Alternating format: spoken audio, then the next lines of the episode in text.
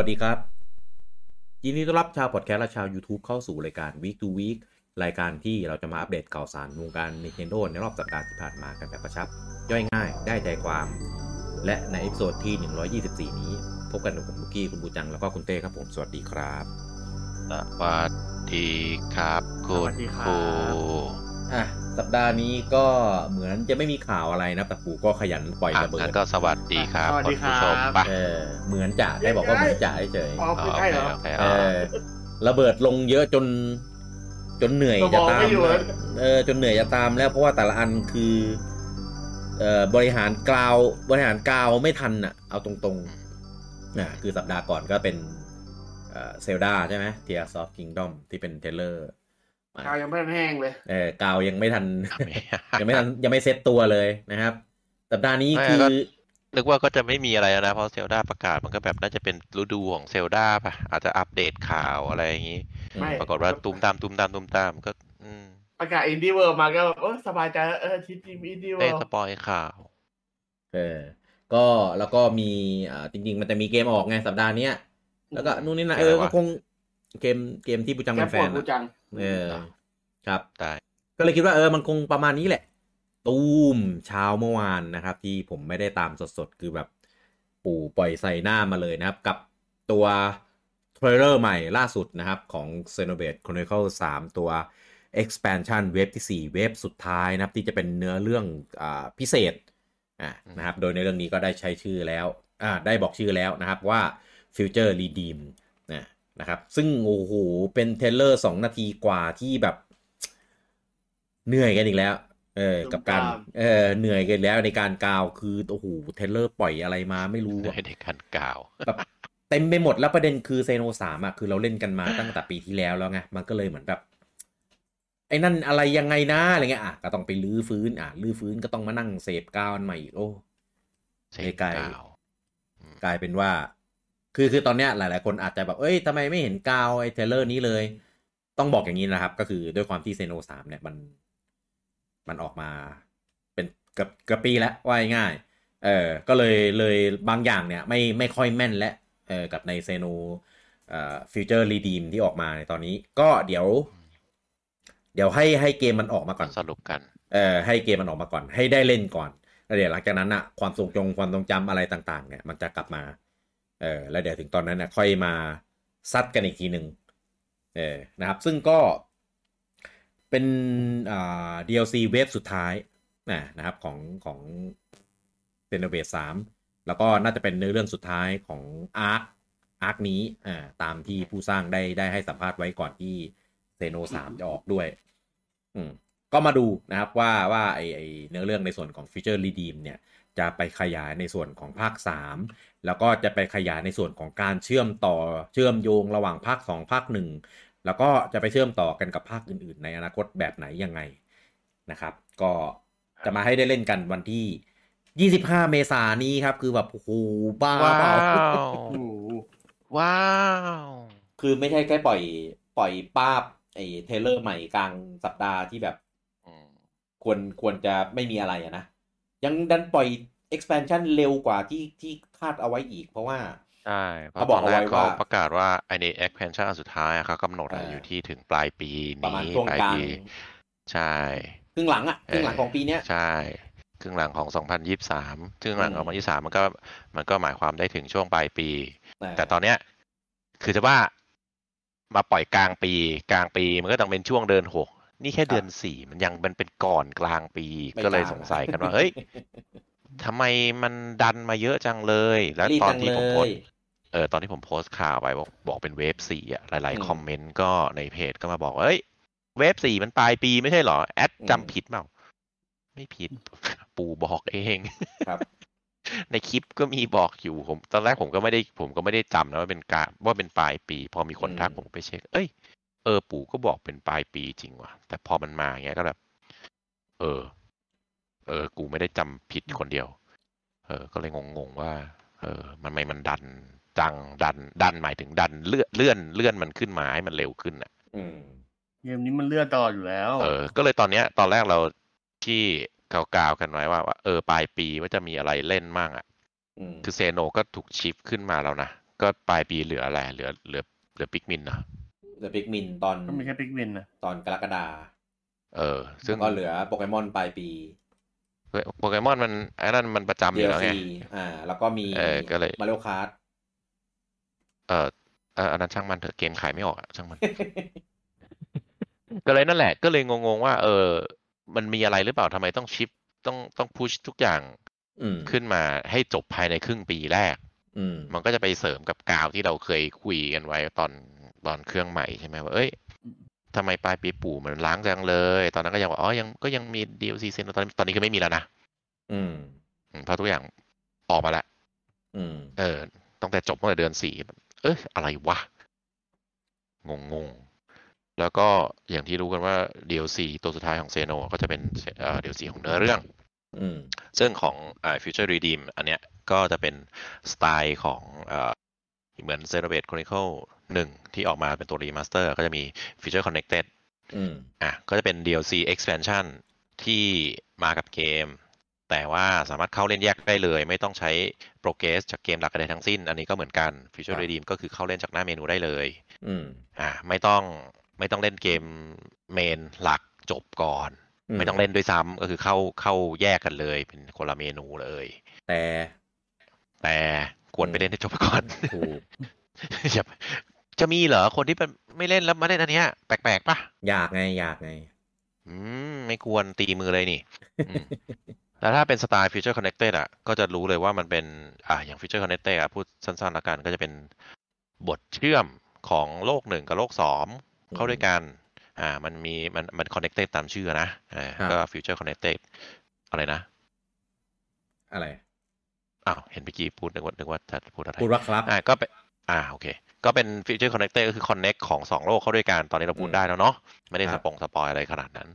อันเนี้ยก็ตามชื่อเหมือนกัน redeem ก็แปลตรงตัวก็คือเหมือนอาการเอาคืนอ่าเอาคืนอะไรสักอย่างเอา Future คืน ซึ่งพอเราเล่น Xeno สามไปเราก็รู้เนื้อเรื่องของมันแล้วว่าเออมันเป็นยังไงมันเป็นสองโลกมันรวมกันแต่มันโดนเบรกโดยอะไรสักอย่างทำให้มันรวมกันได้ไม่สำเร็จ อันนี้ข้อของเรื่องนะที่เขาบอกมานะอ่าแล้วก็ อันเนี้ยเป็นเนื้อเรื่องที่เป็นพีโคก่อนภาคสามก็คือเป็นเนื้อเรื่องที่เกิดก่อนภาคสามจะเริ่ม แต่มันอืมก็ไม่ได้ไม่ได้ไม่ได้ขนาดนั้น เพราะว่าภาคสามอะมันจริงมันมันมันเริ่มคือตอนที่โลกมันจะรวมกันแล้วมันก็เบรกก็หยุดแล้วมันก็มันก็ชิฟไป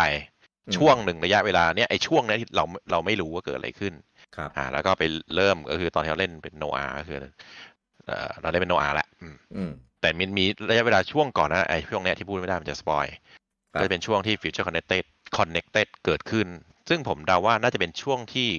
กำลังจะรวมสองโลกกำลังจะรวมหรือรวมกันใหม่อืมๆน่าจะเป็นสไตล์แถวๆนั้น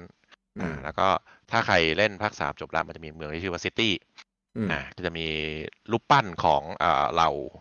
เราจะใช้คำว่าอะไรเราเราผู้ก่อตั้งเราผู้กล้าอ่าเราผู้ก่อตั้งซิตี้อะผู้กล้าแห่งแสงอะไรประมาณนั้นเออไม่ใช่ไม่ใช่ประมาณนั้นก็ยืนอยู่อ่าหเจ็กดคคนนหก เจ็ดหรือหกวะหกบวกหกบวกหนึ่งอ่าอ่าอ่าอ่าเพราะว่าอันตรงกลางเขาไม่มีรูปปั้นอยู่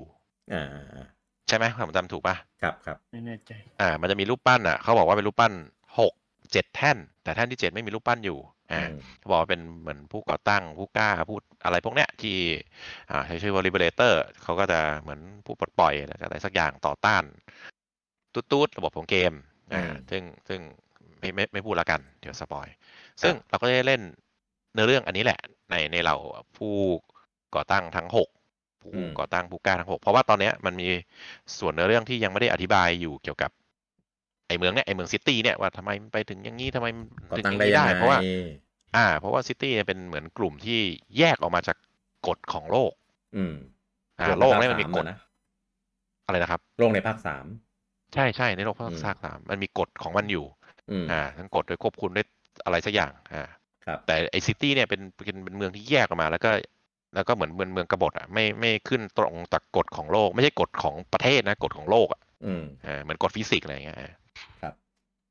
ก็เลยจะเป็นเนื้อเรื่องของส่วนนี้ แล้วจากที่เขาเผยอ่าใน title ไม่ใช่ใน title ใน trailer มา อืมก็จะเป็นตัวละครที่เราคุ้นหน้าคุ้นตาอืมพูดได้ไหมคุ้นเปล่าคุ้นเปล่าพูดได้มันอยู่ใน trailer พูดเลยอะอยู่ trailer พูดได้นะ ก็จะเออมีเอ่อตัว ตัวตัวที่หน้าหน้าตาเหมือนเทรคไม่ใช่เช็คอีกแล้วกูเป็นเช็คอีกแล้วหน้าตาเหมือนเช็คแย่หน้านี่ตาเหมือน ชุบนี่กับเล็กกลายเป็นเช็คออเช็คกับลุกใช่ไหมเออเช็คกับลุก เอ้ย ยิ่งผิดเอ้ยทุยเดี๋ยวก็ยิ่งผิดไปใหญ่นั่นแหละเออหน้าตาหน้าตาเหมือนตัวเอกทั้งสองภาคกูไม่พูดชื่อแล้วกันหมดเรื่องเนี่ยแม่งกลายเป็นเช็คตลอดเอออืมแล้วก็มีหน้าตาตัวอื่นที่ไอตัวพวกเนี้ยจะเริ่มเอ๊ะเอ๊ะแล้วเอ้ยทำไม หน้าตาคล้ายๆตัวเอก แต่สีผมไม่ใช่เป็นเป็นนู่นเป็นนี่เป็นนั่นหรือเปล่า ซึ่งอันเนี้ยเดี๋ยวอาจจะอาจจะ spoil ละถ้าถ้าถ้าพูดถึงการการคาดเดามันจะเริ่มอยู่ใน territory ของการ spoil แล้วเพราะว่ามันจะมันจะมาจากรูปที่เต้เคยเห็นอะครับอันนั้นยกไว้แล้วกันไปกาวกันเอง อะอืมแน่นอนที่เราเห็น Shulk กับ Rex แล้วก็เห็นเหมือนจะเป็นอวิสหรือเปล่านะอืมใช่เปล่าเออตัวที่เขาบอกว่าเป็น Sephiroth ตัดผมสั้นอะโคตรฮาคอมเมนต์คอมเมนต์โคตรฮาเฮ้ยเราเราอย่าไปอันอันนั้นไม่เอาไม่ก็ฮาจริงๆเหมือนเซฟ Sephiroth ตัดผมสั้นเออมันก็เหมือนนะเออถ้าตัดผมสั้นมันก็คงใช่ Kadaj ไง Kadaj ไงเซลล์ตัดผมสั้น Kadaj เออ Kadaj อะโคตรเกลียดเลยอะต่อก็คือตอนเนี้ยครับก็คือ มันแน่นอนว่าจะเป็น trailer เอ้ยเป็นเป็นเนื้อเรื่องของกลุ่ม กลุ่ม City แหละว่าน่าน่าน่าจะเป็นไปเจอกันยังไง และทำไมถึงก่อตั้งทำไมถึงไปแหกกฎของโลกได้ แต่ว่าณตอนสุดท้ายเราก็รู้ว่าภาคสามมันเริ่มด้วยที่ไอไอไอกลุ่มเนี้ยมันไม่สามารถ หรือเปล่าก็ไม่รู้นะ ไม่สามารถแหกกฎของแหกกฎของโลกทำให้โลกมันเป็นในคันลองที่มันจะเป็นอืมมันก็เลยเหมือนเป็นชื่อไตเติลของภาคเนี้ยก็คือเป็น Future Redeem Redeem อืม ED นะ Redeem มีมี past tense ก็คือครับ Redeem Redeem แล้วอ่า แต่สำเร็จหรือเปล่าเนี่ยไม่รู้อืมก็เลย สุดท้ายเราก็เลยมาเห็นว่าสุดท้ายภาคสามที่เราเล่นอะอ่ามันก็ไป Rede- Redeem จนสมบูรณ์ได้ในภาคสามใช่ปะนะ ใช่ปะนะ ไม่รู้อ่าเออก็เลยอ่าเป็นอย่างที่ผู้พัฒนาเขาบอกว่าไอ้ภาคเนี้ย ภาคสามเนี่ยจะเป็นภาคที่จบของอาร์คของเซโนเบตหนึ่งสองและสามอืมจบด้วยกันแล้วก็อาจจะมีตัวเนี้ยเป็นกึ่งกึ่ง Fill in the gap สี่ห้าหก ไม่ใช่ไอ้ Redeem เนี่ยก็จะเป็นเหมือน fill in the gap ให้เรารู้ว่าเออตกลงมันเป็นยังไง แล้วตัวเอกชื่มต่ได้ที่เราไงอย่าไปเชื่อเขาสิ dev มันเคยพูดจริงนี่ไหนล่ะ dev ของเกมเนี่ยเอานี่เขาพูดจริงตลอดเออคือตอนเนี้ยในภาคสามตอนแรกเลยอะที่เราคาดหวังกันแล้วคาดหวัง เอ้ย พอโลกมันมีการ merge กันกับภาคหนึ่งภาคสองแล้วตัวเอกอะหรือตัวอื่นๆน่ะ อยู่ไหนทำไมไม่ได้เล่นเพราะตอนแรกเราคาดว่าเราจะได้เล่น แล้วอะเราก็มีเจอบ้างอะไรนู่นนี่นั่นแต่แต่ว่าอะตัวเอกหายไปไหนตัวสำคัญน่ะอืมอะเราก็น่าจะได้เจอในใน Future Redeem อืมนะครับ ก็ไปรอเล่นกันดู แล้วคก็รับอย่างที่บอกว่ามันถูกพุชมาจากปลายปี ก็อันนี้ก็ยังงงเป็นเป็น question อยู่ในอยู่ในใจอยู่ว่าทำไมวะอืมเออว่าว่าปลายปีทำไมต้องพุชทุกอย่างขึ้นมา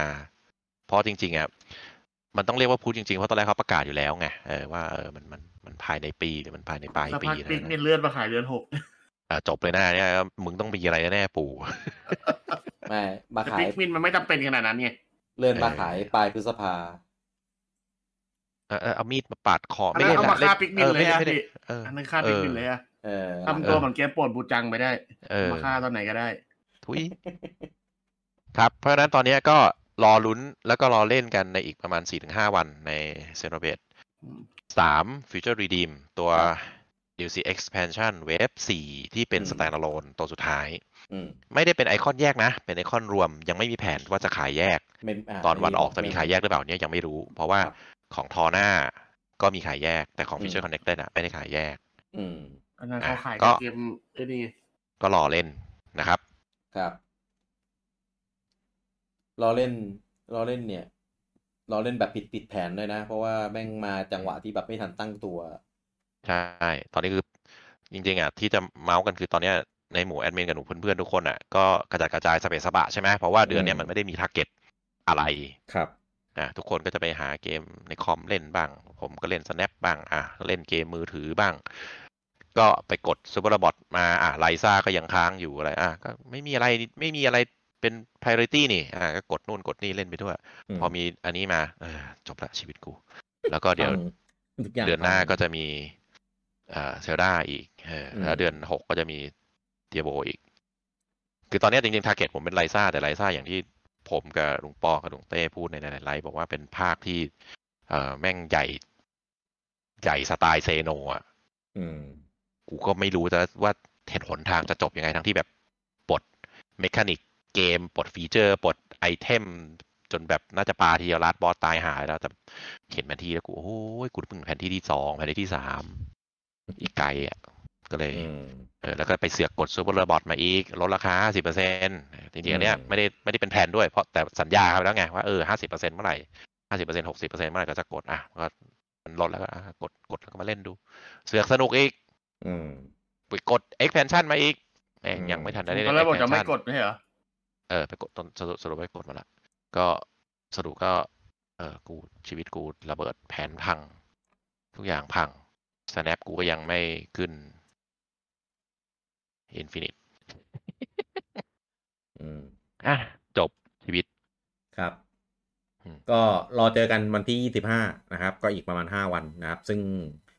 เอ่อของจากถ้านับจากเว็บเก่าๆ เว็บ 1 2 3 ที่เขาปล่อยเนี่ยเขาจะปล่อยตอนประมาณช่วงเช้า เออก็คือยึดตามเวลาญี่ปุ่นนะครับ ถ้าเวลาไทยก็คือประมาณ8โมงเนี่ยครับนะครับ ก็ถ้าเกิดใครเอ่อล้อเล่นนะครับ ก็เดี๋ยวจะรอเจอกันได้นะครับ ตามเวลานั้น ถ้ามีการเปลี่ยนแปลงก็อาจจะเป็นแบบช่วงแล้วช่วงอัปเดตอีเราช็ไปอปญี่ปุ่นกันไหมเหรอไม่ได้ไม่ได้อัปกดญี่ปุ่น แต่ว่าถ้าเวลาปล่อยอัปเดตปล่อยอัปเดตรวมกันหมดพร้อมกันไง พวกเวเอาฟเหรอ DLC อะใช่อ๋อไม่ไม่เกี่ยวใช่ไหมเออถ้าถ้าอัปเดตตาม eShop ก็เราเล่นได้ตั้งแต่คืน24แล้วถ้านั้นบันเทิงเลยนะดีลซีส่วนใหญ่เขาปรับพร้อมกันอะ เออแต่ส่วนใหญ่ DLC มันจะพร้อมกันไง แต่ถ้าเกิดปรับแบบนั้นอะเดี๋ยวเดี๋ยวตอนสี่ทุ่มวันที่24เดี๋ยวเช็คสักรอบนึง เพราะอันนี้มัน24วันจันทร์ครับ อ่าเอก็ออย่างแต่ที่บอกวันอังคารผมป่วย แต่ส่วนใหญ่ DLC มันจะเป็นปล่อยแบบก็เรียกว่าอะไรนะ เป็นเหมือนอัปเดตอะปล่อยให้อัป Worldwide เดตแพทอะเออมันเลยต้องต้องเวอร์ไวครับ อันนี้ ก็เดี๋ยวรอรอเจอกัน อะ รอบแรกนะคือวันวันที่24ตอน4ทุ่มตาม eShop อะนะเออแล้วถ้าไม่มาก็เดี๋ยวรออีกทีหนึ่งเช้าตอน8โมง นะครับไอเต้มลาลวงหน้าอะไรเห็นปะล่ะมันขณะเต้เต้ยังลาไม่เต้ไหวคิดว่าพวกพี่จะจะเป็นไงเหรอ ผมป่วยผไม่มป่วย เต้มันเต้มันเคยทำงานด้วยเหรออ๋อไปถึงมันมันมันลาวันนั้นเพราะว่าเรามีไลฟ์ไงมันลาจะไม่มาไลฟ์อ๋อ มันลาไลฟ์ไม่ใช่ลาทำงานใช่อ๋อโอเคทำไมแกล้งน้องวะไม่ดีนะเนี่ย มันพูดเองอ๋อเหรอเออไม่มาไลฟ์นะวันนั้นอะไม่ไงไม่ไงคือเดี๋ยวมันก็เป็นต้ายาบูจังอยู่แล้ว ก็ ต้ายาสองอาทิตย์ติดเลย เห็นแล้วล่ะอะคิวป้ายากูเหรอ ครับ ยังไม่ใช่วีคไม่หใช่น้าไม่นะเหรอเป็นวีคนู้นป้ายาจะไม่ใช่วีคเออนี้แต่ว่าใช่จะวีคนี้ก็ได้ไม่มีใครห้าม เออ เอาเอางี้อนาคตเนี่ยถ้าอนาคตถ้ามันมา ถ้ามันมาตอน เอ่อตอนกลางวันตอนเช้าวันที่ยี่สิบห้าอะไรเงี้ยเดี๋ยวเผื่อกลางคืนก็อาจจะเปลี่ยนเป็นมาเล่น มาเล่นเซโนกันแทนเออคือคือณณเวลานั้นอะใจมันไม่อยู่กับเนื้อกับตัวละมันก็อยากจะไม่ไปใช่คิว Xeno ป้ายาอยู่แล้วป้ายามัน ใช่วันที่สองยังยังยังอืมก็นั่นแหละ แต่ถ้าเกิดเออมันปล่อยปล่อยตอนเย็นๆ ปล่อยอะไรเงี้ยอะก็เดี๋ยวอาจจะมา first impression กันเลยทีเดียวเตะเออทำดูกูเออโอเคเดี๋ยวเดี๋ยวดูก่อนว่ามันปล่อยกี่โมงครับนะครับอะนอกจากนี้แล้วก็มีการอ่าประกาศนะครับว่าเดี๋ยวจะมี amiibo อ่าของโนอาแล้วก็มิโอด้วยอ่านะครับ ก็จะเป็น amiibo ในซีรีส์ของ Xenoblade เป็นเซตแรกอ่านะครับเพราะก่อนหน้านี้มันมี amiibo ของอ่า โฮมูระฮิคาริเออแต่ว่ามันเป็นอยู่ในซีรีส์ของ Smash เออนะครับแต่ว่าก็เดี๋ยวจะมีอัปเดตนะครับ ให้เอา amiibo ของโฮมูระฮิคาริเนี่ยเอามาแปะเพื่อให้เปลี่ยนเป็น skin ดาบของโนอาอ่านะครับก็เป็น skin ดาบของ 2 เวอร์ชันนะครับของโฮมูระกับฮิคารินะครับก็คือไพรากับมิตรานั่นแหละนะนะครับตัวตัวอามิโบของของโฮมูระฮิคาริเนี่ยมีกำหนดแล้วว่าจะขายช่วงวันที่ 21 กรกฎาอ่าใช่ 21 กรกฎาเอ่อ ในปีนี้เนี่ยนะครับก็กำลังดำเนินการทำอยู่นะครับ ก็ปั๊มอยู่ใช่ใครก็เตรียมสั่งได้นะครับ ส่วนโบของโนอากับมิโอเนี่ยอันนี้ยังไม่มีกำหนดเนี่ยนะครับแค่ประกาศเฉยๆว่ากำลังทำยังไม่มี ยังไม่มีตัวโมเดลมาให้ดูด้วยซ้ำเนี่ยแค่ประกาศอ่าเฉยว่าเออแบบกำลังเตรียมทำอ่านะครับอะก็รอติดตามกันได้ ครับผมครับข่าวต่อไปนะครับ อันนี้เป็นข่าวของงานที่โดนแกงนะครับ กับงานเอ่อ Indie World Showcase ประจำเดือนเมษาปี 2023 นะครับ ก็เป็น Indie World เอ่อ งานแรกของปีนี้ ซึ่งก็ เอ้ย เดี๋ยวมันเป็นงานแรกของปีก็คงแบบมีอะไรอะไรแหละมั้งอะเมื่อคืนเราก็ไปถ่ายทอดสดกันก็ เป็นงานเงาเงาๆงานเหี่ยวเหี่ยวๆที่ดูแล้วก็อืมเหี่ยวก็ก็ดี แต่ก็ไม่ได้ไม่ได้แบบดึงดูดไม่ได้มีเกมที่ดึงดูดใจอะไรกันขนาดนั้นใช่นะครับ แล้วก็มี shadow drop นิดหน่อยให้พอเป็นกิมบิก ซึ่งดีแล้วนะครับหมายถึงหมายถึง shadow drop นะ เออซึ่งดีแล้วสำหรับคนที่กำลังบาดเจ็บกับครับกระแสที่ออกมาในช่วงนี้อะก็หลักๆก็จะมีเกมอ่า Mineko's Night Market นะนะครับ ก็เป็นเกมเกมก็เรียกว่าอะไรนะ เป็น slice of life ที่ครับอ่าสมัยเป็นสไตล์ Animal Crossing อ่าแล้วก็ใช่อันเนี้ยอันเนี้ยตลกเพราะว่าเปิดตัวเป็นแอนิเมชันแล้วเปิดตัวนานมากเทก็พแมว เออทำไมทำไมถึงเอาเกมเนี้ยมาดันเป็น title ใหญ่ ผมก็อันอืนี้มไม่แน่ใจครับ แล้วก็มีอ่า My Time at Sandrock นะครับ ก็เป็นเกมทาสนะครับ ผมเป็นภาคต่อจากซีรีส์ My Time นะครับ จากภาคที่แล้วก็จะไม่เป็นต้องทาสอะ มันเป็นเกมแบบเราเป็น base อะครับ รับ quest รับอะไรทำอ๋เควอสแบบเออกูงงใช่นึกว่าทาสจริงก็เลยเรียกเรียกกันว่าเป็นเกมทาสนะครับเกมคนทาสคนๆที่เล่นก็จะรู้ครับกันมันเป็น Adventure Crafting สไตล์นั้นไม่ใช่เหรอ ใช่ แต่ว่ามันเป็น quest based ไงเออมีแบบอ่ามันไม่ได้เป็นอ๋อมันไม่ได้เป็น sandbox ใช่ไหมมันเป็น Quest based ใช่ crafting อะไรประมาณนั้น คือว่าง่ายๆพวกปลูกผักอ่าทำฟาร์มครับอะไรพวกเนี้ย ถ้าไม่ได้มี quest อะก็ไม่ต้องไปทำอ่าเออมีเควสอ่าแล้วค่อยไปทำครับอะอะนะต่อก็เป็นเป็นภาคต่อนะครับ แล้วก็มีอ่าไฟน a l Freddy อ่าในภาค Security Breach นะครับ อันนี้อ่าที่ลนี่งเป็นเรื่องอื่นภาคแล้ว first person ที่เราจะได้เดินเดินอ่าเดินใช่จริงๆมันแนวมันก็ซ้ำไปซ้ำมานะก็อืมขายได้เลยเออ แล้วก็มี Oxenfree 2นะครับ Lost อันนี้ Signal น่าครัสบนใจอ่าอันนี้ก็อันนี้เคยเปิดตัวมาแล้วนะครับผมก็ครับเป็นภาคต่ออ่าแล้วก็รอเล่นกันได้ใน Netflix นะครับอ่าแล้วก็มีอ่าเทสลากราดนะครับผมภาค2สองอ่าเป็นเกมแนว Metroidvania อ่านะครับแล้วก็เอาภาคหนึ่งแบบรีมาสเนี่ยมาด้วยอันนี้ Remaster Shadow Drop ครับอืมแล้วก็มีพวกตระกูล DLC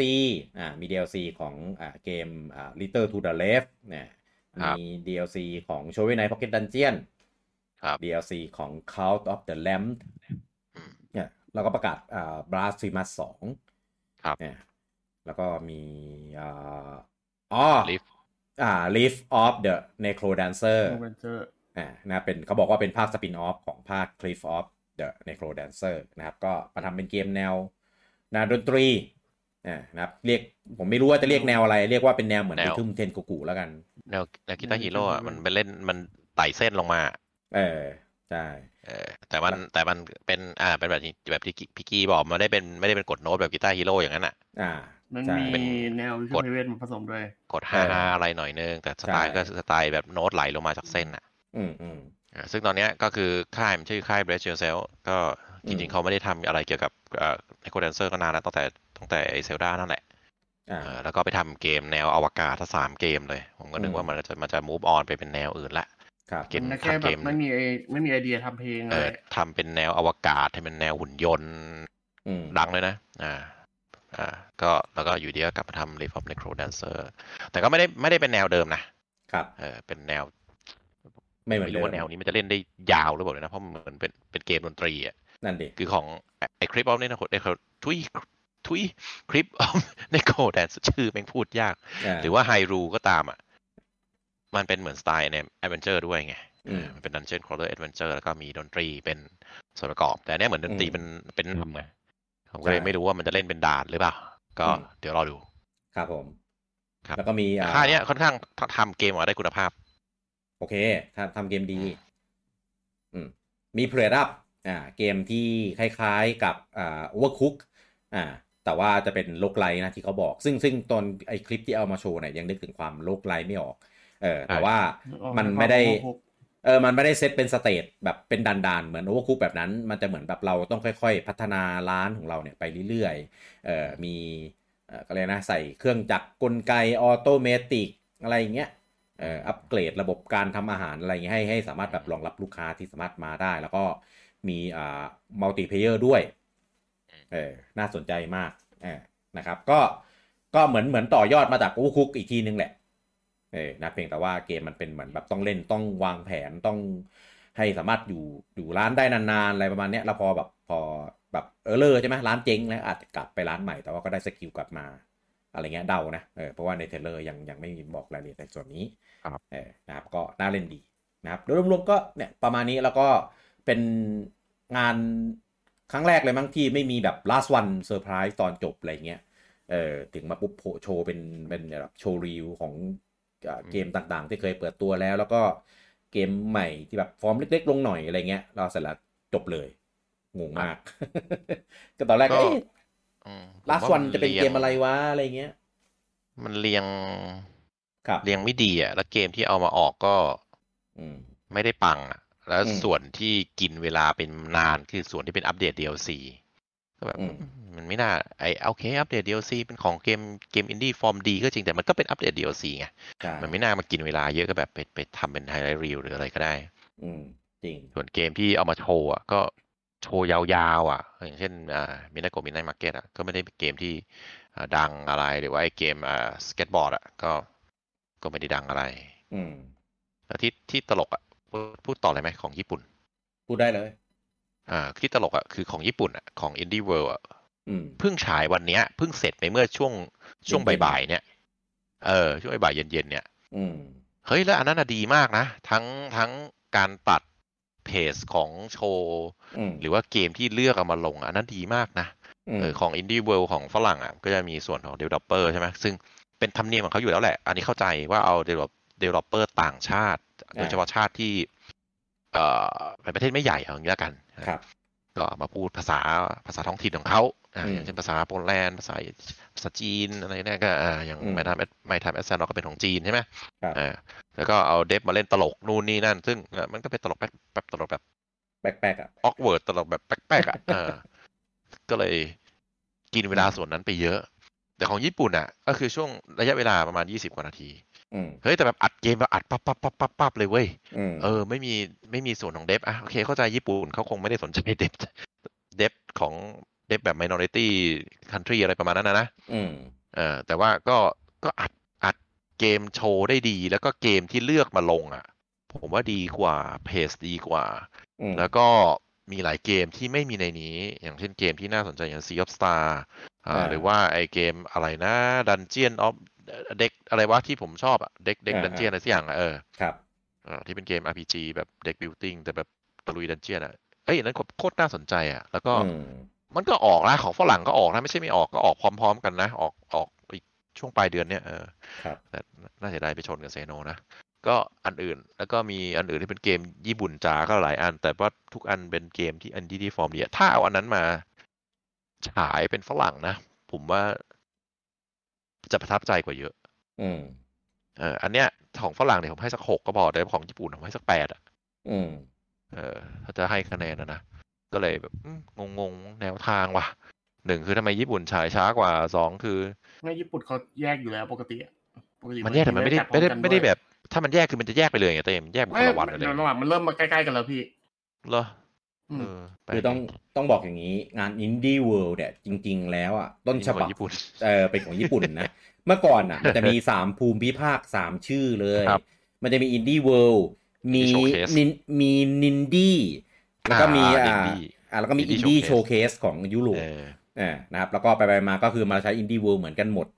ซึ่งใช่คอนเซปต์ Indie World ของญี่ปุ่นอะเขาคือแบบรวมเกมอินดี้ที่กำลังจะขายในตลาดของญี่ปุ่นใช่ซึ่งก็จะนำเสนอแบบก็จะมีทวิตเตอร์แบบ โอ้ยลงแบบละเอียดเลยอ๋อญี่ปุ่นแต่ว่าก็ทำเป็นจริงเป็นจังนะอินดี้ผลักดันอ่าแบบสุดๆเลย ใช่ แต่ว่าในส่วนของอเมริกายุโรปเนี่ยเขาไปหลอมรวมกันแล้วเอาคอนเซปต์ว่า Indie World ก็คือหมายถึงว่า เป็นอินดี้จากทั่วโลกอืมเออคอนเซปต์มันก็เลยกลายเป็นแบบอะแป๊กมั่งดีมั่งอะไรเงี้ยเอาเดเวลลอปเปออืมมาพูดอะไรเงี้ยมันก็แบบบางอันก็ดีบางอันก็ คือใช่ยังไงต้องให้เป็นทั่วโลกไงก็มาจากหลาย ๆ แบบอ่ามุมุมโลกก็เลยแบบใช่นั่นแหละแล้วก็อีกอย่างคือของฝรั่งอะ เกมที่มันลงนะ โอเคมีใช้ระดับ บางอัน แต่นอกนั้นอะ คือลงแบบปลายปีถึงปีหน้าเลยอะอ่าบอกเฮ้ยก็มีทำไมมัน อันที่ลงก็ใช้ระดับเลย อันที่ไม่ลงมึงก็ปีหน้าเลยอะไรเงี้ยแบบโหไม่มีกึ่งกลางเหรอวะแบบอีกสองสามเดือนไม่มีเลยอินเดียโวของตะวันตกเนี่ยเขาจะเอาเกมที่แบบ ไม่ค่อยได้เคยเปิดตัวอะไรอย่างเงี้ยเอามา เออแต่เกมครั้งนี้ก็คือเปิดตัวแล้วนะทั้งนั้นนะกับเปิดตัวหลายเกมเออเออใช่ไม่ได้ว้าวเลยก็อย่างออกเซนฟรีก็เคยเปิดตัวไปแล้ว เอออืมก็มาอัปเดตมันเอาเกมเพลย์ใหม่ๆอะไรให้ดูเอออืมอืมของญี่ปุ่นนี่ก็คือตามนั้นหลายหลายเกมเลยเป็นเกมที่แบบขายตะวันตกแล้ว แต่ว่าครับยังไม่เคยขายญี่ปุ่นอะไรเงี้ยเออเขาก็อืมรวมรวมเอาพวกนั้นมามาโปรโมทในงานได้อะไรเงี้ยเออแต่ใดๆคือการตัดคลิปตัดอะไรคือแบบดูดีกว่าดูสนุกกว่าใช่เออใช่เกมเดียวกันตัดคนละแบบด้วยนะ อย่างไอ้อ่าเกมสเก็ตบอร์ดอะของญี่ของฝรั่งก็แบบหนึ่งของญี่ปุ่นก็ตัดอีกแบบหนึ่งของฝรั่งผมดูแล้วเฉยๆมากเลยของดูญี่ปุ่นเอ้ยน่าเล่นเว้ยอืมเออ อะแต่ว่าใดๆก็คือโดนโดน Xeno กลบอยู่ดีอะอะถูกครับอะก็อีกหนึ่งกร่อยที่โดน Xeno กลบนะครับ กับ Monster Hunter Rise Sunbreak นะครับ กับ free title update สุดท้ายนะครับผมซึ่งจริงๆ วันนี้อัปเดตมาให้ได้เล่นกันแล้วนะครับผมก็งานมีเปิดตัวเมื่อคืนนะครับ กับ digital event ก็เปิดตัวว่ามีหลักๆ 2 อย่างก็คืออ่าจะมี elder ตัวใหม่ นะครับ ซึ่งวันนี้ค่ะหลายคนถ้าถ้าเงื่อนไขถึงก็จะได้ไปตีกันแล้วนะครับกับ กับ Amatsu นะครับมังกรตัวใหม่ที่ยังไม่เคยปรากฏตัวในเกมอื่นเกมไหนมาก่อนนอกจากภาคนั้นภาคภาคเอ่อ Third Portable Third เออนะครับซึ่งของเดิมมันไม่มีเวอร์ชันภาษาอังกฤษเออนะครับ ก็น่าจะเป็นครั้งแรกที่ฝั่งตะวันตกได้ไปสัมผัสความเอ่อเก่งกาจของมังกรอ่ามังกรโบราณตัวนี้กันอ่า นะครับแล้วก็เพิ่มเพิ่มมอนพิเศษต่างๆนะซึ่งก็มันก็คือมอนเดิมที่เอามาปรับๆนั่นแหละเออก็ไม่ได้มีอะไรวือหวาที่เหลือก็จะเป็นพวก DLC มีมัสคอตมีเสียงภาค มีชุดแต่งตัวสติกเกอร์อะไรพวกเนี้ยนะครับ แล้วก็ประกาศว่าเดี๋ยวจะมีโบนัสนะเป็นโบนัส title update นะหลังจากที่ปล่อย free title update ไล่ตามตาม roadmap ไปหมดแล้ว บอกว่าเดี๋ยวจะมี variant เป็นมอนย้อมสีตัวใหม่เออ นะครับจะมาในช่วงเดือนมิถุนาซึ่งจากรูปดูแล้วก็น่าจะเดากันไม่ยากก็คือน่าจะเป็น Malzeno สีใหม่เออแต่แต่ย้อมแบบไหนยังไงยังไม่รู้เออต้องรอดูกันช่วงเดือนมิถุนานะครับ แล้วก็อีกหนึ่งอีกหนึ่งกร่อยที่โดนกลบเอออันนี้ไม่กร่อยเอออันนี้โดนกลบเฉยโดนแกงเลยแหละว่าง่ายนะครับ กับ 4 เกมใหม่นะครับ ของ Sega Mega Drive นะครับ ในสมาชิก NSO Expansion เออนะครับก็ปล่อยมาอีก 4 เกม ซึ่ง เป็นเกมที่น่าสนใจมากด้วยนะเออแต่ว่ามามาปล่อยในช่วงเวลาใกล้เคียงกันกับเซโนก็เลยไม่มีใครไปให้ความสนใจมันเลยนะครับก็มีเกม Pulse Man นะครับ มี Street Fighter 2 เวอร์ชันของ Special Champion Edition มี Kid Chameleon แล้วก็มี Flicky นะนะครับ ผมจะบอกว่า Kid Chameleon กับ Pulseman สนุกนะ เป็นเกมที่ดีนะครับ ก็ถ้าใครเป็นสมาชิกอยู่แล้วก็อย่าลืมไปอัปเดต แล้วก็ไปลองเล่นกันนะครับ ส่วน Street Fighter 2 เนี่ยก็เป็นเวอร์ชันที่ค่อนข้างสมบูรณ์ เออนะเป็นเวอร์ชันของ Special สมบูรณ์คืออะไรวะ เป็นเป็นคือคือจะบอกยังไงดีอะสตรีทสองอะเอางี้ผมถามพี่ก่อนสตรีทสองเวอร์ชันสมบูรณ์คือเวอร์ชันไหน เออไม่รู้ครับ ผมผมเลยบอกไงว่าค่อนข้างสมบูรณ์คือ ก็มีมีอะไรหลาย ๆ อย่างมากผมกว่าก็เลยถามพี่ไงพี่บอกค่อนข้างผมก็แล้วสมบูรณ์คืออันไหนวะก็ค่อนข้างไง ก็ไม่ได้บอกว่ามันสมบูรณ์ อย่างเป็นเราเกมที่เวอร์ชันเยอะที่สุดในประวัติศาสตร์แล้วปะอย่างนั้นหน้าตานะผมว่า ใช่ใช่ผมผมก็เลยไม่ไม่ไม่อยากเคลมไง เพราะว่ามันมันเออมันมีทั้งสตรีทสตรีทสองสตรีทสองซูเปอร์โอ้สพี่ตรีทสองพี่อาอย่าร์เริ่มเคดสได้ตรีทโปรดพี่อย่าเริ่มเทอร์โบยาวครบอันนี้ยาว เปิดได้ไลน์หนึ่งคือตอนสตรีทสี่อะ ใครว่าเยอะแล้วนะไปเจอสตรีทสองคือแบบโอ้โหโอ้ยเยอะเยแบอะบกว่าเยเยอะอะเยอะกว่ามาก อะก็ก็คือเวอร์ชันนี้เป็นเวอร์ชันที่มีมีไอ้พวกอ่า บอสสี่ตัวมาให้เล่นด้วยอืมอ่านะครับ ก็ส่วนส่วนความต่างเรื่องจังหวะเรื่องอะไรนี้ผมไม่ไม่แน่ใจนะ เพราะว่าอืมเออเออก็ไปลองเล่นอกัย่านอย่าอย่าอย่าอย่าเริ่มอย่าเริ่มไปลองเล่นกันอย่าดูเริ่มนะครับเอออันเนี้ยอยากขอเลยอย่าเริ่มครับว่าอะว่าแต่ก็อะไรนะเต้ว่าไงเต้สตรีทกับรูจังอะไรเยอะกันฮะชื่ออ๋อฉายาใช่ไหม ฉายาบูจังอะ เห็นขนาดนั้นอะ ยังไม่เยอะเท่าร่างแยกลุงแกบจะบอกให้เออ อันนั้นเยอะกว่าทำไมเอาเพื่อนมาเผาอะเอ๊ะอ้าวต่อครับอะแล้วก็มีอีกเกมหนึ่งนะครับ ซึ่งใครกดดิจิตอลนะครับ วันนี้ก็น่าจะได้เล่นกันแล้ว เอ้ยยังนี่หว่า เพราะว่ามันขายแค่ของฝั่งตะวันตกอย่างเดียวนะครับ น่าจะเป็นวันพรุ่งนี้นะครับ กับเกมโปรดของบูจังนะครับ ที่บูจังเป็นแฟนนะครับ กับไม่ออส Advance พี่ War หนึ่งบวกสอง Reboot Camp ครับผม อะไรเต้ว่านี่อย่าลืมว่าออสเล่นได้เหมือนกัน อ๋อ เออ มันขายออสด้วยนี่หว่า ลืมออสไปเลยอะอะถ้าใครกดออสก็จะเล่นได้แล้วนะครับ อะ ก็มีรีวิวออกมาแล้วนะครับ ตอนนี้อยู่ที่ได้ที่ประมาณ 82 เต็มร้อยนะครับ ก็คืออ๋อฮะ8.2 เต็ม 10นั่นแหละใช่ ก็ถือว่าค่อนข้างโอเค แต่ก็อืมตอนเนี้ยจริงๆอะพูดเรื่องราคาก่อน ราคาก็ขายครับถูกอยู่ที่โซนออสเตรเลียด้วยอครับยู่ที่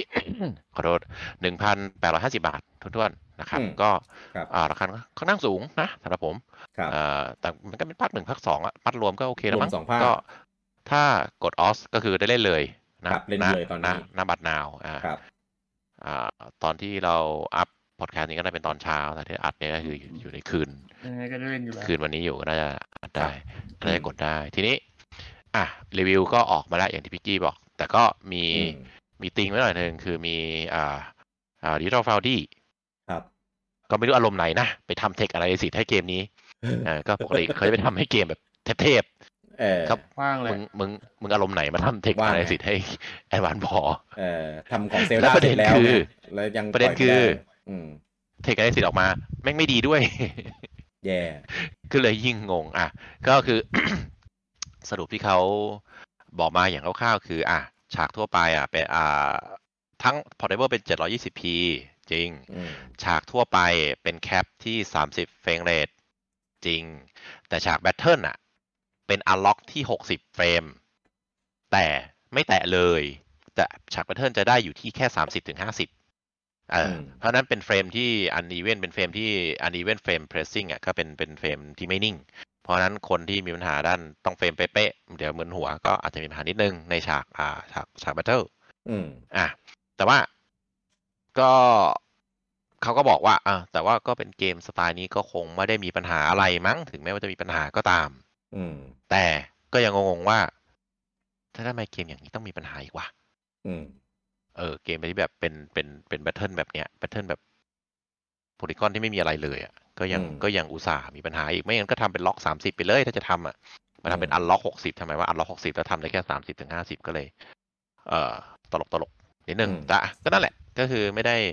ไม่ได้ซีเรียสอะไรกับแนวของเกมแต่ก็ติงไว้นิดนึงสำหรับคนที่แบบเฟรมต้องนิ่งต้องเป๊ะไม่งั้นเล่นจะมึนหัวก็มีก็ครับระวังก็รีวิวโดยรวมๆอันนี้ผมไปดูอ่านๆก็แบบเขาเร็วๆมานะ ก็บอครับว่าเกมอะทำออกมาดี มี reward มี content ให้ unlock อะไรเงี้ย พอสมควรเลยทีเดียว โดยเฉพาะภาค 2 เนี่ยทำออกมาดีมากดูมีความตั้งใจทำแบบ เยอะมาก เยอะยิ่งกว่าภาคหนึ่งจนทำให้ภาคหนึ่งอะรู้สึกว่าแบบด้อยไปมากเลยถ้าเทียบกันกับภาค2เออในแง่ของพวกแบบแบบ mechanic พวกอะไรพวกเนี้ยนะไม่แต่แต่ mechanic ก็ก็เปลี่ยนเยอะอยู่แล้วนะภาคหนึ่งกับภาคสองอะไม่คือมันเลยดูให้แบบเหมือนดูมันไม่ balance กันไงใช่ใช่มันไม่บาลานซ์เอออยู่แล้วเพราะภาคหนึ่งอะแทบไม่มีอะไรเลยพี่เป็นเป็นแบบอ่าเข้าใจ basic ชนชนๆตรงๆอืมอ่าครับ แล้วก็เขาบอกว่า art style ที่ใส่มาในเกมอะดูดูดีค่อนข้างดูดีน่ารักเออคือคือก็ไม่ได้ดูแบอันบนี้ผม อันนี้ผมไม่ได้เลยว่ะเออมันมันก็ art style เดิมแหละเพียงแต่ว่าเมื่อก่อนกราฟิกของ Game Boy Advance มันเป็นไม่ไม่แบบนั้นไงเราเลยไม่ได้ไม่รู้ไม่สึกอะไร ไม่ได้อัพ art design ของคน art design ของ unit ที่ทำเป็น polygon อันใหม่อะผมไม่ชอบเลยอ๋อ มันก็แบบเดิมแหละอันนั้นผมเขาแค่เอามาทำเป็น polygon เฉย ไม่เหมือนๆเออแล้วก็เตอร์อืมแล้วก็เขาบอกว่าตัวเกมในในโหมด multiplayer อะ เหมือนเล่นเล่นกันเฉยๆไม่ค่อยได้มี reward อะไร อืม เออเหมือนแบบก็แค่แค่เอามาเล่นกันอะแล้วก็โหมดโหมดโหมดสร้างฉากอะ ก็เหมือนแบบยังมีธรรมดา มี เออคือคือเหมือนยังขาดองค์ประกอบที่สำคัญลูกเล่นไม่จำเยอะจำเป็นว่างั้น อ่า ลูกเล่นที่สำคัญที่จำเป็นยังอืมดูไม่ค่อยไม่ค่อยครบถ้วนครับเท่าไหร่ครับเออนะครับก็รีวิวโดยรวมประมาณนี้ ส่วนใหญ่ก็ให้กันประมาณเนี้ยเจ็ดแปดอะไรเงี้ยแล้วแต่ แล้วแต่เจ้าอืมเออคือคือส่วนใหญ่จะชมภาคสองกันมาก แล้วก็จะจะบ่นที่ภาคอืมหนึ่งเออก็ก็ตามตามสไตล์ตัวเกมมันอะของเดิมมันภาคครับสองมันมันยกระดับไปจากภาคหนึ่งมาก มันก็เยอะอยู่แล้วเออมันก็แบบตามนี้แหละนะครับอะก็แล้วแต่นะครับ เพราะว่ามันด้วยความที่ตัวเกมมันเป็นเกมแนววางแผน ซึ่งซึ่งมันก็ออกมาซ้อนๆกันเหลื่อมๆกันกับไฟเบมถ้าใครยังไม่เอียนนะครับ ผมว่าก็เป็นเกมที่เอามารีบูตทำใหม่ได้ค่อนข้าง โอเคนะเออถ้าคุณชอบของเดิมอะ คิดว่าน่าจะได้ชอบของใหม่ด้วยนะครับ แต่ถ้าเกิดใครไม่เคยเล่นของเก่าอะ ผมคิดว่าอันเนี้ยเหมาะมากสำหรับคนที่ชอบเล่นเกมแนววางแผนแบบ Advance Wars เกมมันไม่เหมือนไฟเบมนะ บอกไว้ก่อนถึงแม้มันจะไม่เหมือนมุมคนละแนวเลยมีอะไรที่แบบจะคล้ายๆก็เถอะเออรู้สึกมันเลยเคยเราเคยมีครั้งหนึ่งมั้งที่บูจังพูดเรื่องการเปรียบเทียบแนวเกมอันเนี้ยกับไฟเบครัมบกับกับเออประมาณนั้นแหละครับ เออ ก็ถ้าใครเคยเล่นน่าจะพอนึกภาพออก เออ นะครับผมเออเออนึกออกแล้วบูจังพูดว่าไฟเบมมันเป็น SRPG เออครัมับนมีฟาร์มเบลฟาร์มอะไรพวกนี้แต่อันเนี้คยรับมันเป็นแบบอัน เป็นนี้เป็นสตา War ร์ Sim จี้อะเออเป็นเป็น strategy เป็นวอร์ซิมแฟนเลยตี้แนว war sim อ่าใช่ มันก็จะมีเรื่องของความ balance ของอะไรเงี้ยถ้าแบบเราเล่นแบบปกติอะนะเนื้อเรื่องก็ว่ากันไปนะครับอะไปลองดูนะครับ ก็ส่วนถูกหรือว่าจะซื้อแบบแผ่นยังไงก็แล้วแต่ตามสะดวกเลยนะครับ แต่ใดคือมันออกในช่วงเนี้ยก็วางแผนให้ดีนะเออถ้าคุณแบบอืมจะเล่นเกมที่มันออกในช่วงนี้ แล้วก็เอ่อ DLC DLC expansion ต่างๆ แล้วก็รวมถึงเกมในช่วงต้นเดือนพฤษภาด้วยนะครับ ก็ดูกันดีๆนะครับ อีกหนึ่งที่โดนกบกระแสอุ๊ยทำไมมันโดนกบกระแสเยอะจังวะเดี๋ยวนะ มีกี่อันละหนึ่งสองสามสี่ห้าเขาอาจจะไม่โดนกบแต่พี่กระถามแสว่าหรือกระสุนโดกบหรือเปล่าอืมหกหกจริง ๆ นะครับ อีกอันหนึ่งก็คือเป็นเอ่อ30 99 Maximus ครับครั้งที่33นะครับอ๋อมาในโดนกบทีมจริงมาในทีมของ Kirby Return to Dreamland Deluxe นะนะครับ ก็เอ่อจะมาให้เล่นกันนะครับ วันที่ 21 นะครับ ก็คือวันพรุ่งนี้นับจนถึงวันที่ 24 นะนะครับก็คือให้ไปเล่นเก็บทีมกันนะครับ ใครที่ยังเก็บทีมของเก็บอะไรนะอยู่ทีมทีทีมมอ๋อไม่ใช่เก็บหาเรื่องอยู่แล้วไม่ใช่เออไม่ใช่เก็บอันนั้นเรื่องที่ได้เราอะยินนะเอออะก็แฟนๆตติดก็เดี๋ยวเราเจอกันได้ครับผมยังมีอยู่ใช่ไหมอะไร ยังหาไม่ถึเริ่มเกมอะมันยังมีคนเล่นอยู่ใช่ไหมมีมีมีห้องเต็มตลอดนี่เออเอเลี่ยนผมเต็มไปหมดเลยพี่ได้คือคือช่วงทำคือช่วงอีเวนต์อะ จะบอกให้เอเลียนน้อย เพราะว่ามันมีคนทั่วไปที่มาตามเก็บเฉยๆอะอ๋อมาปนๆแต่โดนช่วงธรรมดาอย่าไปเล่น ช่วงธรรมดานี่คือเอเลียนล้วนเลย มันมีคนแบบตะบี้ตะบันเล่นเพราะว่ามันมีมันมี progress ให้ตามเก็บแล้วไงเออเก็บครับ point เก็บอะไรเพื่อไปปลดปลดเหรียญเอาเหรียญไปแลกทีมแลกไอคอนแลกแรกเลยนะไอคอนเออมันมีไอคอนมันมี achievement อะไรเงี้ยในในเกมของมันด้วย ไม่เอหูอหาเรื่องตลอดเวลาเออหูหาเรื่องอะเราอะเอออะ ข่าวต่อไปนะครับ อันนี้ย้ำนะครับว่าถึงแม้จะไม่ได้มีการปล่อยแบบ Official แต่ว่าเป็น product ของ Official ออกมานะครับ เราจะพูดแค่ผ่านๆแล้วกันเผื่อบางคนแบบ ยังไม่อยากรู้อยากรอเจอเองในเกมอะก็คือของญี่ปุ่นอย่างที่รู้กันว่านอกจากจะมีขายแบบตลับแล้ว เขามีขายเป็นการ์ด การ์ดที่ขูดแล้วได้เลขโค้ดโค้ดเนี่ยเอาไป redeem ใน eShop แล้วก็จะได้เป็นเกมแบบเวอร์ชันดิจิตอลเออเป็นเป็นเอ่อถ้าใครเคยไปญี่ปุ่นน่ะทำตามร้านสะดวกซื้อน่าจะเคยเห็น เออมันจะมีเป็นใบใบกระดาษกระดาษให้ได้หยิบกันไปซื้อเออแบบนี้เหมือนกันนะครับกับแต่ว่าเกิดขึ้นกับเกมของ Zelda Tears of the Kingdom นะครับก็ด้านหน้าก็จะเป็นปกเกมธรรมดาไม่มีอะไรใช่ไหมอะด้านหลังก็จะมี screenshot ในเกมแนะนำเกม blah blah blah blahแต่มันดันมี screenshot อยู่ screenshot หนึ่งที่ทำให้เราได้เห็นหน้าของตัวละครที่มันไม่ได้โชว์อยู่ใน trailer คือใน trailer มันปรากฏตัวมาเว้ยแต่ว่ามันไม่เห็นหน้า นะครับ ก็ใครอ่าก็อยากเห็นนะครับ ไปลองหาข่าวดูเองนะครับ อันนี้เราไม่ได้ลงไปในเพจด้วย เออนะครับ ถามว่า spoil ไหมคิดว่าผมอะเป็นคนที่ไปดูแล้ว คิดว่าคงไม่ได้สปอยกันขนาดนั้น เออนะครับ บอกแค่นี้แล้วกันนะครับ ส่วนที่เหลือใครจะตัดสินใจยังไงไปไปส่องไปซนกันเอาเองนะครับ ข่าวต่อไปนะครับ อันนี้อาจจะเป็นเรื่องน่ายินดีสำหรับชาวแฟนๆ Star d e a l หรือเปล่านะเพราะตอนนี้เดฟนะครับทาง Concern F เดฟเนี่ยออกมาประกาศว่ากำลังพัฒนานะครับ Star d e a l Valley เวอร์ชัน 1.6U ซึ่งเวอร์ชันนี้เขาเขาเปิดเผยว่าเขาเขาเรียกว่าประมาณ tease ละกันนะครับ เป็นเป็นเวอร์ชันที่จะออกทำมาเพื่อเอาใจชาว mod เออก็แสดงว่าอาจจะเป็นไปได้ว่าในเวอร์ชัน1.6 ที่ออกมาเนี่ยอาจจะมีเป็นเหมือนเป็น Official Mod เป็น mod ครับ ที่ให้ไปเลือก mod มาลงในเกม Stardew ได้ ก็จะเป็นเหมือนคล้ายๆ พวกเกมของ Bethesda นะพวก Skyrim พวก Fallout อะไรพวกเนี้ยที่แบบมันมี Official Mod ในหน้าเมนเมนูให้เราแบบเลือกเลือกเลือกเลือกโหลดลงมาลงได้นะครับก็ซึ่ง mod ของ Stardew อะมันเป็นเกมที่แบบมี mod แบบเยอะมากใน ของ Steam เขาเรียกว่าอะไรนะ Steam Steam work อะไรวะเวิร์กช็อปชอบเออเวิร์กช็อปเออนั่นแหละ คิดว่าก็คงมีการคัดเลือกพวก mod ที่แบบแบบ โอเคอะมาลงลงใน hub นี้นะครับ อันนี้อันนี้คาดเดานะเออยังไม่ได้มีการประกาศอย่าง official แต่ว่าทางทวิตเตอร์ของ ConcernedApe อะเขาบอกไว้อย่างนี้เออนะครับก็จะเป็นเป็นเวอร์ชันที่อัปเดตแล้วทำให้แบบตัวเกมที่เราเคยเล่นแบบโอ้เล่นจนเบื่อแล้วอะก็จะได้กลับไปเล่นในในอ่าอีกรูปแบบหนึ่งเออ นะครับก็เดี๋ยวรอการประกาศเวอร์ชัน1.6 กันอีกครั้งหนึ่งอย่างเป็นทางการนะครับ ข่าวต่อไปนะครับ อันนี้เป็นข่าวของการซื้อค่ายนะครับ ที่เราไม่ได้เห็นกันมาสักพักแล้วเออในสุดมันกลับมาอีกครั้งแล้วนะครับ ตอนนี้คือก่อนเนี้ยมีการอ่ามีข่าวข่าวออกมาเฉยว่าเกิดกำลังจะแบบเออเข้าซื้อนู่นนี่นั่น ตอนนี้ confirm แล้วนะครับในการเข้าซื้อนะครับนั่นคือ SEGAนะครับเข้าซื้อบริษัท Rovio นะครับบริษัทที่ทำอ่า ตระกูล Angry ซีรีส์ Angry Bird ทั้งหลายนะอ๋อเหรอครับใช่ใช่เข้าซื้อแล้วนะอ๋อนะครับ โดยโดยอ่าใช้ตัวเลขอยู่ที่ประมาณ 775 ล้านดอลลาร์สหรัฐเจ็ดร้อยเจ็ดสิบห้าครับเออ net worth มันก็เยอะดีนะ ก็ถือว่าโอเคนะ เพราะว่าคือจริง ๆ แล้ว Rovio เนี่ย ตัว IP ของเขาอะเป็นพวกตระกูลไอ้นี้ล้วน ๆ เลยเว้ยไอกีเบิร์ดล้วน ๆ เลยเบิร์ดใช่ ใช่แสดงว่ามูลค่าบริษัทของตัว IP เนี้ย ไม่ไม่ธรรมดาเลยนะ ไม่แต่มันเป็นขาลงมากๆแล้วไง จริง คือทำหนังสองภาคแล้วก็แป๊กทั้งสองอัน อืมคือแล้วก็ยังจะเรียกว่าอะไรหากินกับอันเดิมอยู่อะพูดอย่างนี้ได้จะน่าเกลียดไหมก็ก็ได้แหละ เหมือนบริษัทไม่โตไปทางอื่นนอกจากทาง Angry Bird อย่างเดียวอะอืมเขาไม่ move on ไปอันอื่นอะใช่เหมือนเหมือนสร้างอะไรมาแล้วมันไม่เกิดด้วยแหละ คือ Angry Bird อะต้องบอกงี้ มันโตได้ด้วย เพราะว่ามันมาในยุคแรก ๆ ของสมาร์ทโฟนครับแล้วก็คือจริง ๆ เกมไอเกมแนวยิงไปถล่มอะไรเงี้ย ไม่ใหม่เลยนะ มันเคยมีมาแล้วเคยเล่นมาแล้วด้วยซ้ำเพียงแต่ว่าพอมันมาในในสมาร์ทโฟน Wii อะก็มีอ่าใช่ใน Wii ก็มีใช่แนวนี้เลย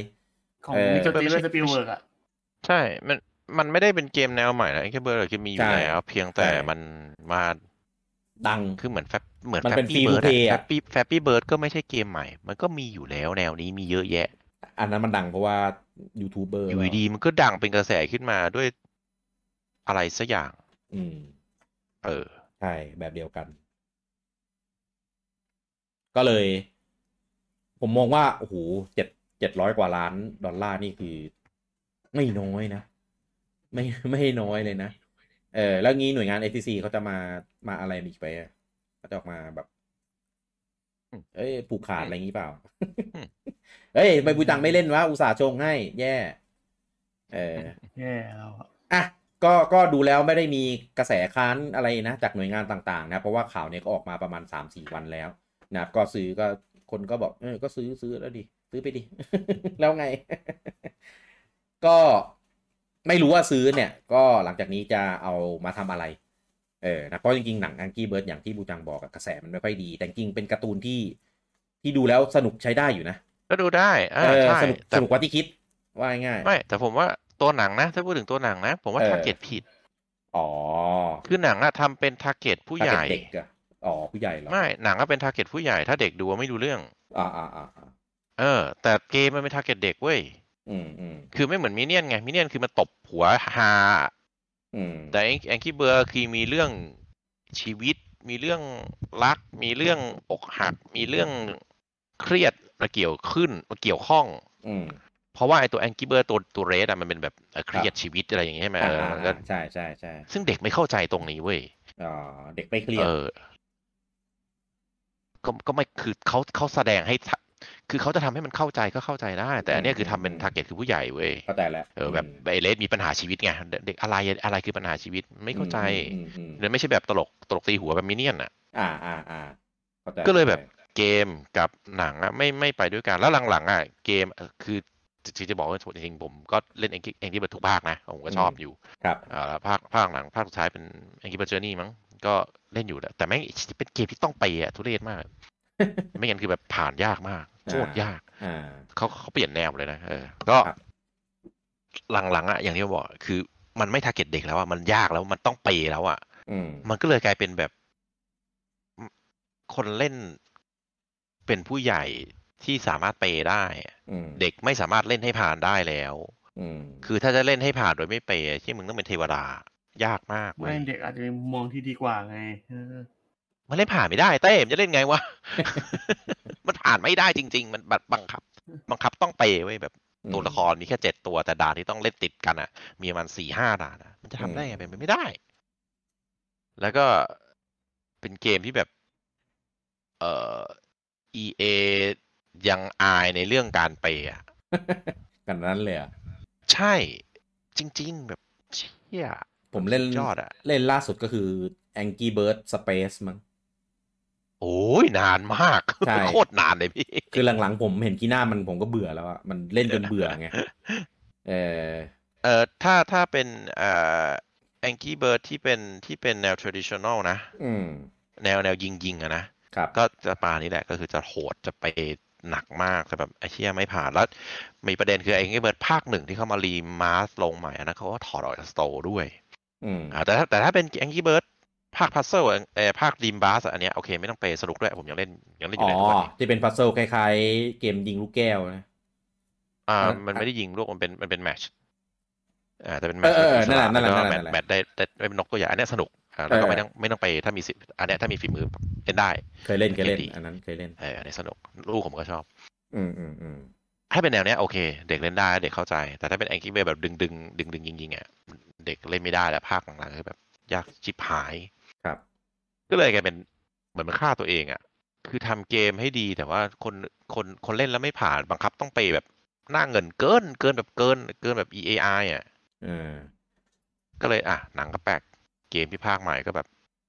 มีเพย์วอลสูงชิบหายหนาชิบหายแบบเจาะไม่เข้าอะอืมมันก็เลยเหมือนฆ่าตัวเองไงไอพีมันก็เลยแบบคนรู้จักน้อยลงหดลงหดลงไม่ได้เป็นกระแสแล้ว เพราะว่า เล่นพอรู้แล้วก็แบบอะเล่นเล่นเล่นไม่ผ่านนี่ให้ทำไง กูไม่อยากไปย์อะ อืม เออ มันไม่ได้สนุกแบบต้องเพย์ด้วยอะจริง อืมก็ตามนั้นเพราะไอ้ไอ้ที่เป็นภาคแรกอะเป็นเกมฝีมือเว้ยคือเล่นไม่ผ่านก็เล่นใหม่เล่นไม่ผ่านก็เล่นใหม่ แล้วแล้วมันก็ผ่านไงอืม แต่เนี้ยไม่ได้เพย์วอลสูงคือเล่นไม่ผ่านเล่นใหม่ไม่ได้ด้วย energy หมด ต้องเปย์อืม เออ แล้วเล่นในด่านอะก็ผ่านไม่ได้ด้วยถ้าไม่เปย์อืม ยากมาก นั่นแหละก็เลยอะไซก้าซื้อไปแล้วก็ อาจจะดีขึ้นมั้งเพราะ SEGA ก็ไม่ได้ไม่ได้ร่างเงินเท่าไหร่ ก็ไม่ค่อย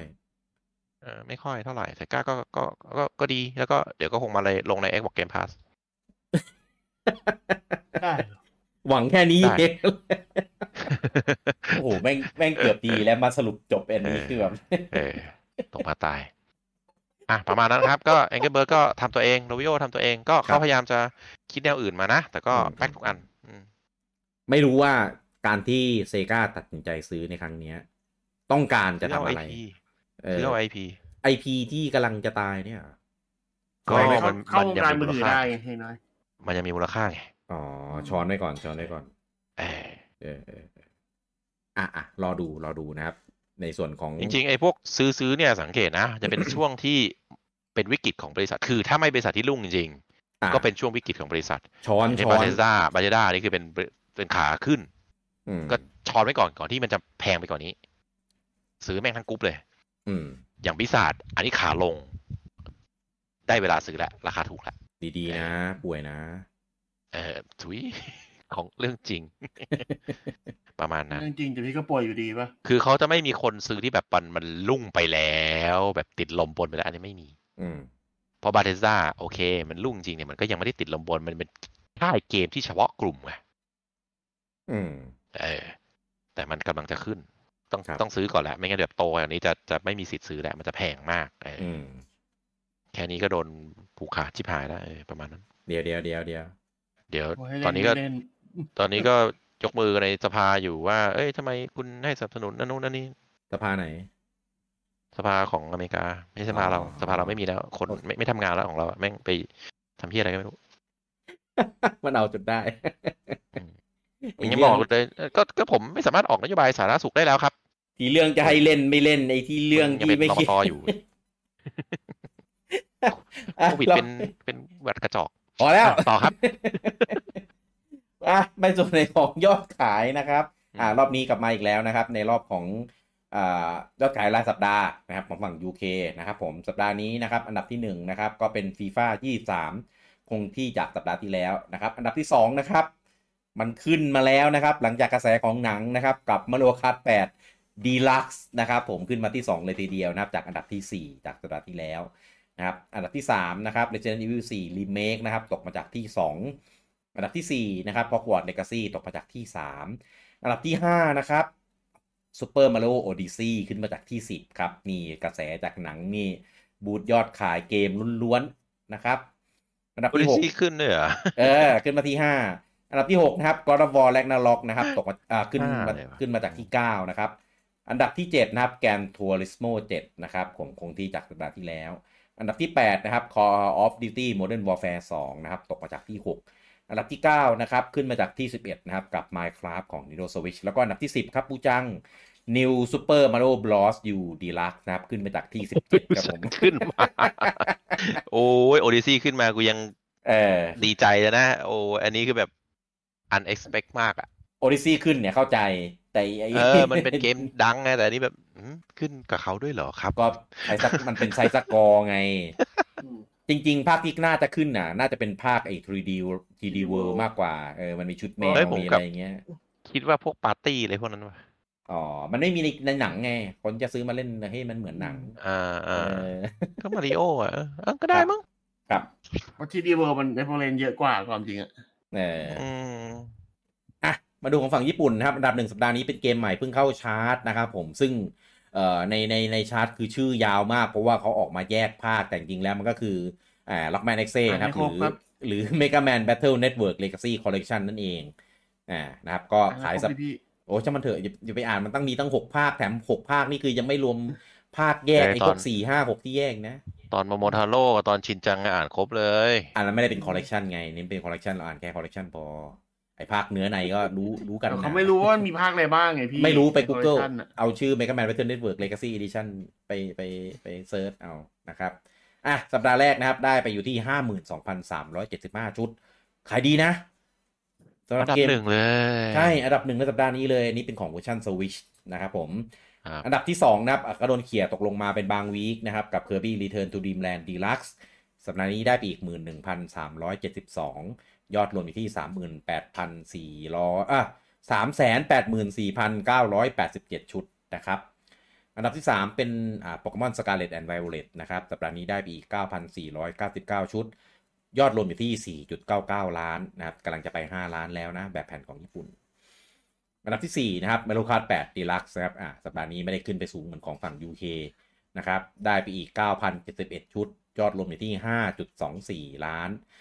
และอันดับที่ 5 นะครับ เกมเดียวกันกับที่ 1 ของชาร์ตสัปดาห์นี้นะครับ กับ Mega Man Battle Network Legacy Collection ของ p 4นะครับ ได้ไปอยู่ที่ 7,871 ชุดอ่านะครับ จริงๆ ก็เกมแบบนี้มันเหมาะที่จะเล่นบน Switch มากกว่า เพราะของเดิมมันก็ลงบนเครื่อง Game Boy Advance กับ DS เออเล่นแบบพกพาน่าจะเข้ากว่า อันดับที่ 6 นะครับ ผมเป็นของเวอร์ชัน Switch นะครับ กับ Minecraft สัปดาห์นี้ได้ไปอีก 7,307 ชุดนะครับ ยอดรวมอยู่ที่ 3.1 ล้าน อันดับที่ 7 นะครับ Resident Evil 4 เป็นของเวอร์ชัน PS 4สัปดาห์นี้ได้ไปอีก 7,189 ชุด ยอดรวมอยู่ที่ 126,36 ชุด อันดับที่ 8 นะครับสปาตูน 3 ร่วมมาไกลเลยทีเดียวนะครับ สัปดาห์นี้ได้ไปอีก 7,147 ชุด ยอดรวมอยู่ที่ 3.98 ล้าน อันดับที่ 9 นะครับ Nintendo Switch Sport นะครับ สัปดาห์นี้ได้ไปอีก 5,564 ชุดโอ้ยอดรวมอยู่ที่ ขึ้นเลยอะมืออ่า1.05ล้านนะครับ และอันดับที่10นะครับ เป็นเกมใหม่เข้าชาร์ตในสัปดาห์นี้นะครับที่หลายๆ คนก็กำลังรอเวอร์ชันภาษาอังกฤษที่จะมาเล่นอยู่กับโดกระปอง Kingdom Connect สัปดาห์แรกทำไปได้อยู่ที่ 5,411 ชุดเท่านั้นนะครับ ก็มันมาในสัปดาห์ที่เกมโหดๆขายเยอะด้วยนะครับ ก็เลยทำรายได้ไปได้ไม่ดีเท่าไหร่นักในในของญี่ปุ่นนะไม่รู้ของฝั่งตะวันตกจะเป็นยังไงด้วย นะครับ top 10 สัปดาห์นี้เป็นของ Switch 8 เกม แล้วก็เป็นของ PS4 2เกมนะครับ PS4 ก็คือ Bio 4 กับอ่า Rockman X ต่อไปในส่วนของฮาร์ดแวร์นะครับผม Nintendo Switch นะครับ Original อยู่ที่ 8,681 ชุดอ่า Switch Lite อยู่ที่ 6,762 ชุด แล้วก็ OLED นะครับ 33,351 ชุดนะครับรวม 3 รุ่นอยู่ที่ 48,794 ชุดนะครับ ก็ยังขายดีเป็นอันดับหนึ่งของโอเคร้านนี้อยู่นะครับผมอะลดลงมานิดนึงแต่ว่าก็ยังอยู่ในอันดับที่โอเค เดี๋ยวเดี๋ยวคงรอช่วง Golden Week อะน่าจะยอดพุ่งมาอีกครั้งหนึ่งนะครับในช่วงของปลายเดือนนี้นะครับ ของปลาย PS เดือนนี้มาริโอเข้าเออกลายเป็นว่ามาริโอเข้าชาร์ตเอ่อของ PS5 นะครับผมเวอร์ชันปกตินะครับอยู่ที่ 39,799 ชุดนะครับเวอร์ชันดิจิตอลอยู่ที่ 7,241 ชุด รวม 2 รุ่นอยู่ที่ 47,040 ชุดนะครับห่างจากสวิตอยู่ที่พันเดียวนะครับก็สูสีกันนะครับ ส่วนของ Xbox นะครับ Series X อยู่ที่ 147 ชุดนะครับผม ว้าวซีรีส์ S อยู่ที่หนึ่งร้อยสี่สิบเก้าชุดนะครับผม มันรวจะมพีสองมากเกินหนึ่งแล้วหนึ่งจะจบอะหนึ่งชุดเหรอ รวมสองรุ่นนะครับ อยู่ที่สองร้อยเก้าสิบหกชุดนะครับผม อะ ก็ ขายน้อยกว่า p 4นะ เพราะว่า p 4อยู่ที่พันสามร้อยห้าสิบหกชุดนะครับ แล้วก็อ่า 3ds นะครับ ซึ่ง 3ds ของญี่ปุ่นเนี่ย มีแต่รุ่นของอ่า new 2ds XL ด้วย เรียกว่า LL แล้วกัน new 2ds LL นะครับร้อยสิบสี่ชุดนะครับ สต็อกมันไม่หมดสักทีไว้ยมันขายออกเรื่อยๆ อืม อืม อะ อันนี้เป็นระดับชาร์ตนะครับของฮาร์ดแวร์ที่ขายในสัปดาห์นี้นะครับ แล้วก็เป็นอ่า ข่าวทั้งหมดนะครับของสัปดาห์นี้ที่เอ้ยเรามาพูดคุไอ้ยกันนะครับไม่ครับดิเจนไม่ขึ้นเลยเลยเลยเหรอไม่ครับดิเจนมันเพิ่งขายยังไม่เข้าชาร์ตเอาเหรออ๋อเออมันเพิ่งขายในสัปดาห์รีบนี้กว่าเราเออก็เลยแล้วนะพราสนุกดีเอออันเนี้ยมันเป็นชาร์ตจนถึงวันที่อ่าสิบหกเมษาอ๋อเออจะรอได้นิดโอนึเคงใช่โอเคผมลืมครับ ก็ต้องรอ week หน้านะครับ ถึงจะมีเกมของเกมสัปดาห์นี้เข้ามา ซึ่งซึ่งของญี่ปุ่นเนี่ยยังไม่รู้ว่ายังไง เพราะญี่ปุ่นจริงๆเขาก็ค่อนข้างคลั่งอ่าตัว Minecraft เหมือนกัน เออต้องรอดูนะครับ อะข่าวฝากอัปเดตเออ THQ Nordic Digital Showcase ครับ ก็จะมาวันที่ 11 สิงหา ก็ไม่รู้ทำไมประกาศก่อนซะนานเลย โอ้ก็งงๆเหมือนกันทำไมรีบประกาศจังเลยอะ ใช่แจ้งมาฮะเพิ่งเพิ่งเพิ่งประกาศมาเลย แต่ประกาศผมก็นึกว่าจะมาอ้าว11 สิงหาไม่บอกทำไมทำไมรีบจังรีบ บอกทำไมเขาเขาลงมันตั้งวันที่ผิดหรือเปล่าพี่ตั้งเดือนบผิอดกทำไม ก็เขาบอกว่าก็จะมี try 5มี Alone in the Dark มี Outcast 2อะไรประมาณเนี้ย อ่า แล้วแล้วไอเนี้ยไอเกมอะไรนะ AU Den นะเอ่อในในลิสต์ไม่เห็นนะครับ ไม่มีอะจะขายไหมเนี่ยปีเนี้ยไม่มันมันจากของเขาเหรอ ใช่ดิ THQ Nordic คัตเตอร์ไม่ใช่เหรอฮะมันเป็นของคิกไม่ใช่เหรอเราลอง ไม่ไม่แต่ Publisher เป็น THQ Nordic ครับ เพราะคราวที่แล้วก็มาในงาน THQ เหมือนกันอืมเอออาจจะเป็นเจ้าเกมเขาโดยตรงก็เลยไม่บอกว่าไม่รู้แฮะ แต่ประเด็นคืองานคราวที่แล้วอะ THQ Nordic อะงานเงาเงาเออ try 5ก็ก็เป็นพับปิชใช่นะ แต่ก็ไม่ได้เป็นสตูดิโอทอืมำอืม ครับ อะ